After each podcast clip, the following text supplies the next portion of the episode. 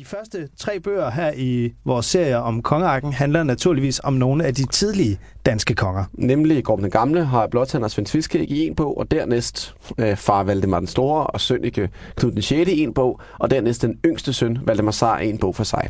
De udkommer, de her bøger, den 22. marts på forlaget Lindhardt og Ringhof, og det glæder vi os naturligvis meget til, fordi det er et projekt, som vi har brugt rigtig meget tid på. Vi har researchet en hel del mere øh, til de her bøger, end tilfældet var, da vi lavede øh, podcasten i første omgang. Hvis du køber de her bøger via Lindhardt og Ringhofs hjemmeside, så er der faktisk mulighed for at købe dem til en særlig fordelagtig pris. Du indtaster rabatkoden KONGE, så kan du altså få bøgerne til en lidt billigere pris end ude i butikkerne. Det håber jeg naturligvis, at mange af jer vil gøre.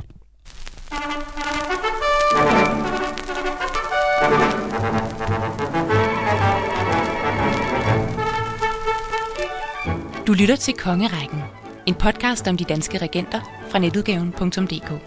Et afsnit for hver konge og dronning, hele vejen op gennem Danmarks historie.